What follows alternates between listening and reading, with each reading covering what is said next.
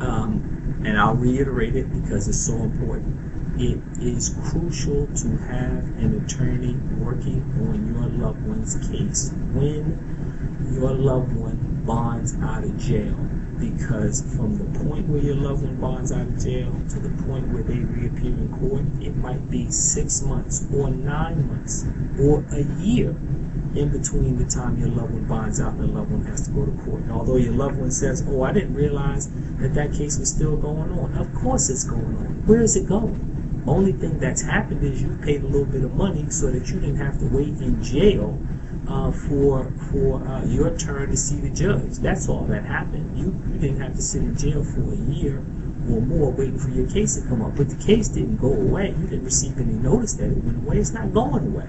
Uh, typically, cases don't go away unless there's an attorney working on it, pointing out to the prosecutor or the investigators uh, why their investigation is faulty or, or why they have a, a misunderstanding of the evidence. Cases don't just go away.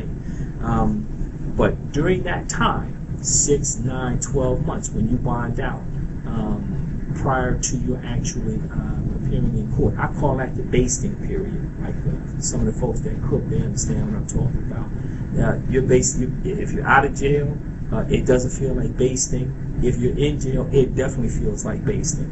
Uh, we're going to talk a little bit about preliminary hearings that normally occur between 7 and 10 days. But if in fact uh, you've had a preliminary hearing and you've had a bond hearing, uh, you can't make bond or your bond has been denied, uh, you're sitting in jail, uh, your lawyers had the first little inkling of what the facts are, and you're just sitting around waiting to get uh, indicted by a grand jury, that all you're doing is basting. There's no information on the case, there's no new information, you don't know what's going on in the case, the lawyer doesn't have a right to file any motions because you haven't been indicted. You're just sitting around waiting. Uh, but if you're out, we're talking about primarily if you're out. If you're out on bond, uh, six, nine, twelve months, your attorney's not working on the case. Valuable evidence is being lost. Witnesses are relocating. Witnesses' memories are going away. Videotape is being lost. Um, look at it this way, and I've seen it happen a number of times. Anytime you're talking about video that's coming out of a gas station or video that's coming out of a CVS, uh, those places have a tendency to record over their video um, every 7 to 30 days. So if it's been three or four months since your loved one uh, was charged with a particular offense and he believes, oh, the video from the CVS or the video from the uh, gas station will show that I was at the gas station. It will not show that six months from now because they record over that video every seven days. They don't know anything about your son's case. Um, especially if the crime happens in one part of town and your son says he was in another part of town buying a Snicker bar. The person that sold him the Snicker bar doesn't know anything about anything. At the end of that week, he pops that same tape in, and that, that tape uh, begins to record over the very thing that your son needs uh, to prove to prove his innocence. Witnesses relocate, evidence is lost, and that's why your attorney needs to be working on the case, uh, even if in fact uh, uh, your loved one makes a bond. Let's go with the example of your loved one does not make a bond. That's a particularly, your loved one doesn't have a bond. That's a particularly uncomfortable situation for a lot of people. Uh, there is no bond set, and there are a number of reasons that a bond might not be set. Uh, there may be a, a an ICE hold, uh, Immigration and Customs Enforcement hold, because the person is not a United States citizen. Generally, although those are two separate matters, the crime and the fact that the person is illegal, many judges won't set a bond if they already know that the person has a hold from immigration and customs enforcement. The nature of the offense. If your loved one is charged with something very serious, if they're charged with murder, armed robbery, child molestation, aggravated child molestation, trafficking in cocaine for, for bringing in 400 kilos of drugs, then your loved one is probably not going to uh, be setting a bond uh, prior to the uh, prior to magistrate, prior to the first court appearance in front of the judge, uh, with his attorney standing next to him. If, if your loved one has an open probation or open parole, they're probably not going to have a bond set until they actually get in front of the judge. If your loved one has a prior offense for escape, uh, or anything that would indicate that they are unlikely to return to court, then they ultimately may not have a bond. If your loved one goes in under a fake name and they realize when they run your loved one's fingerprints that they have two or three or four false names, they're probably not going to be set a bond until they really figure out who they are because they might think that they're a flight risk. If there's no bond set, what will what will happen within seven to ten days of their arrest, there will be a preliminary hearing. Uh, that hearing is super important uh, for a number of reasons. Not everybody agrees on this. I think that those hearings are super important. At the preliminary hearing, your lawyer, uh, whether you have a retained lawyer or a court-appointed lawyer, your lawyer will appear with your son uh, or daughter or other loved one, and they will listen to the evidence. Now, I say they will listen to the evidence, but but at the preliminary hearing, the lawyer is in a position to negotiate a bond for your loved one. That's important. Many times at the preliminary hearings, I see other lawyers who will negotiate a bond. For example, it's a burglary charge.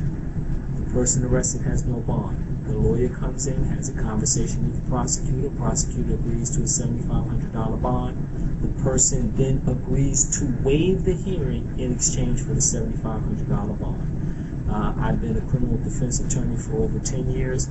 I have waived maybe two out of 10,000 preliminary hearings. I do not waive preliminary hearings. Number one, if in fact the prosecutor is a, agreeable to a bond, then you probably will be able to get the judge to agree to a bond uh, also. So there's no reason for me to waive the hearing. There's no reason for me to forego listening to the evidence in the case in exchange for a bond from the prosecutor when I'm just as likely to get that bond from the judge anyway. Uh, at the preliminary hearing, which is also called the probable cause hearing, also called a commitment hearing, it's all the same thing. The the detective who took the warrant or somebody else who's very knowledgeable about the case, typically not the victims of the case, will come to court, get on the stand, raise their right hand, and swear to tell the truth. Then they will recount why they took a warrant against the, the person who is uh, sitting there, the person who is ultimately the defendant, but for, all, for our purposes, your loved one. They will recount what they did in the case. They will recount where the offense occurred, what time it occurred, uh, if your loved one made any statement, if that statement was recorded, they'll provide you with a great deal of evidence. What's the difference between you talking to the investigator on the telephone and the investigator providing testimony at the preliminary hearing? Well, first of all, the investigator is permitted to lie to you when in fact you call him at his or her office. There's generally two types of investigators that are going to talk to the panic stricken mothers of individuals that have been arrested.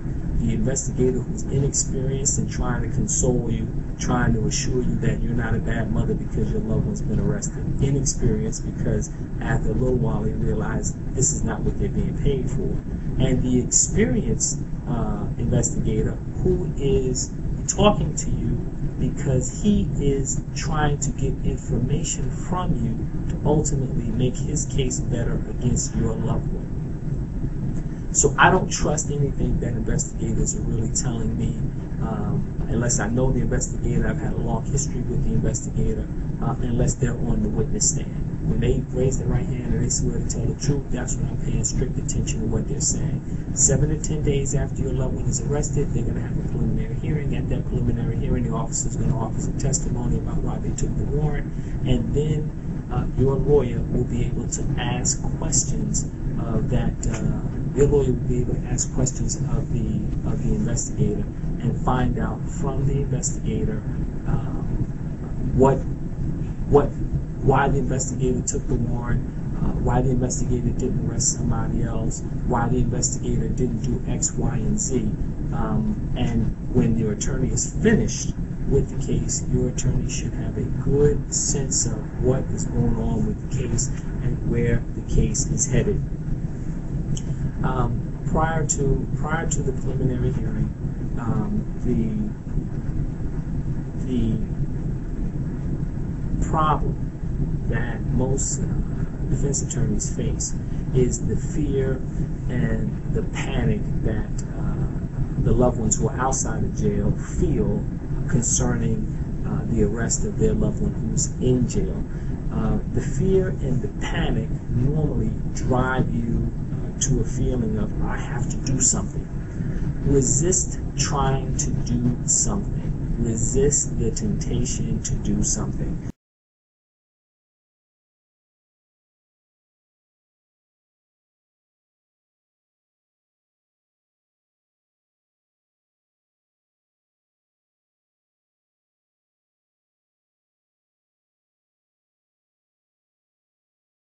There's a million ways to mess up the case.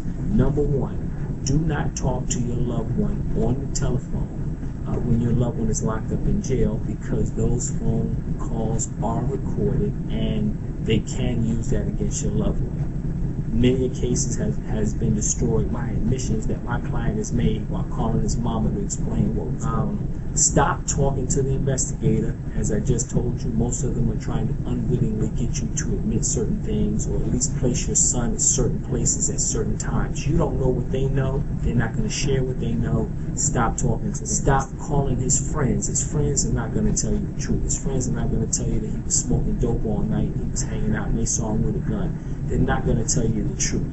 So stop calling his friends. If you're going to talk to anybody, if you're going to do anything, go and retain your attorney. Find a trusted person that you know who works in, in the uh, court system, court reporter, deputy, probation officer, uh, judge, judge's staff. See if they will recommend somebody. If you don't know anybody, go up to the courthouse uh, during business hours and ask them, tell them what the charges are that your loved one is facing, and ask them for five, the names of five attorneys, and stop somebody else, and you'll see the same two or three names will keep popping up.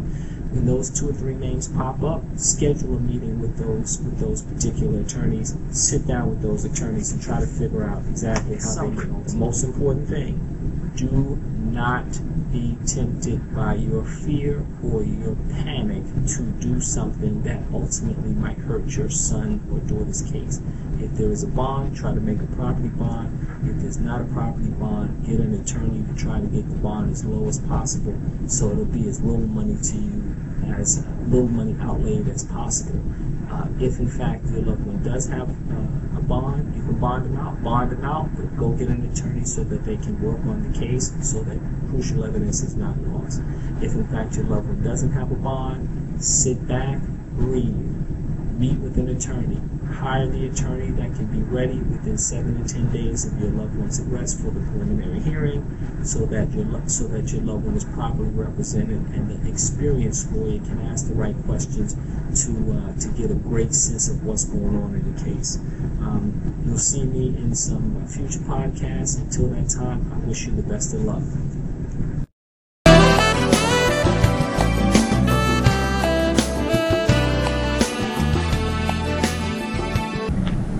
For more information, please visit lawrenceLewispc.com.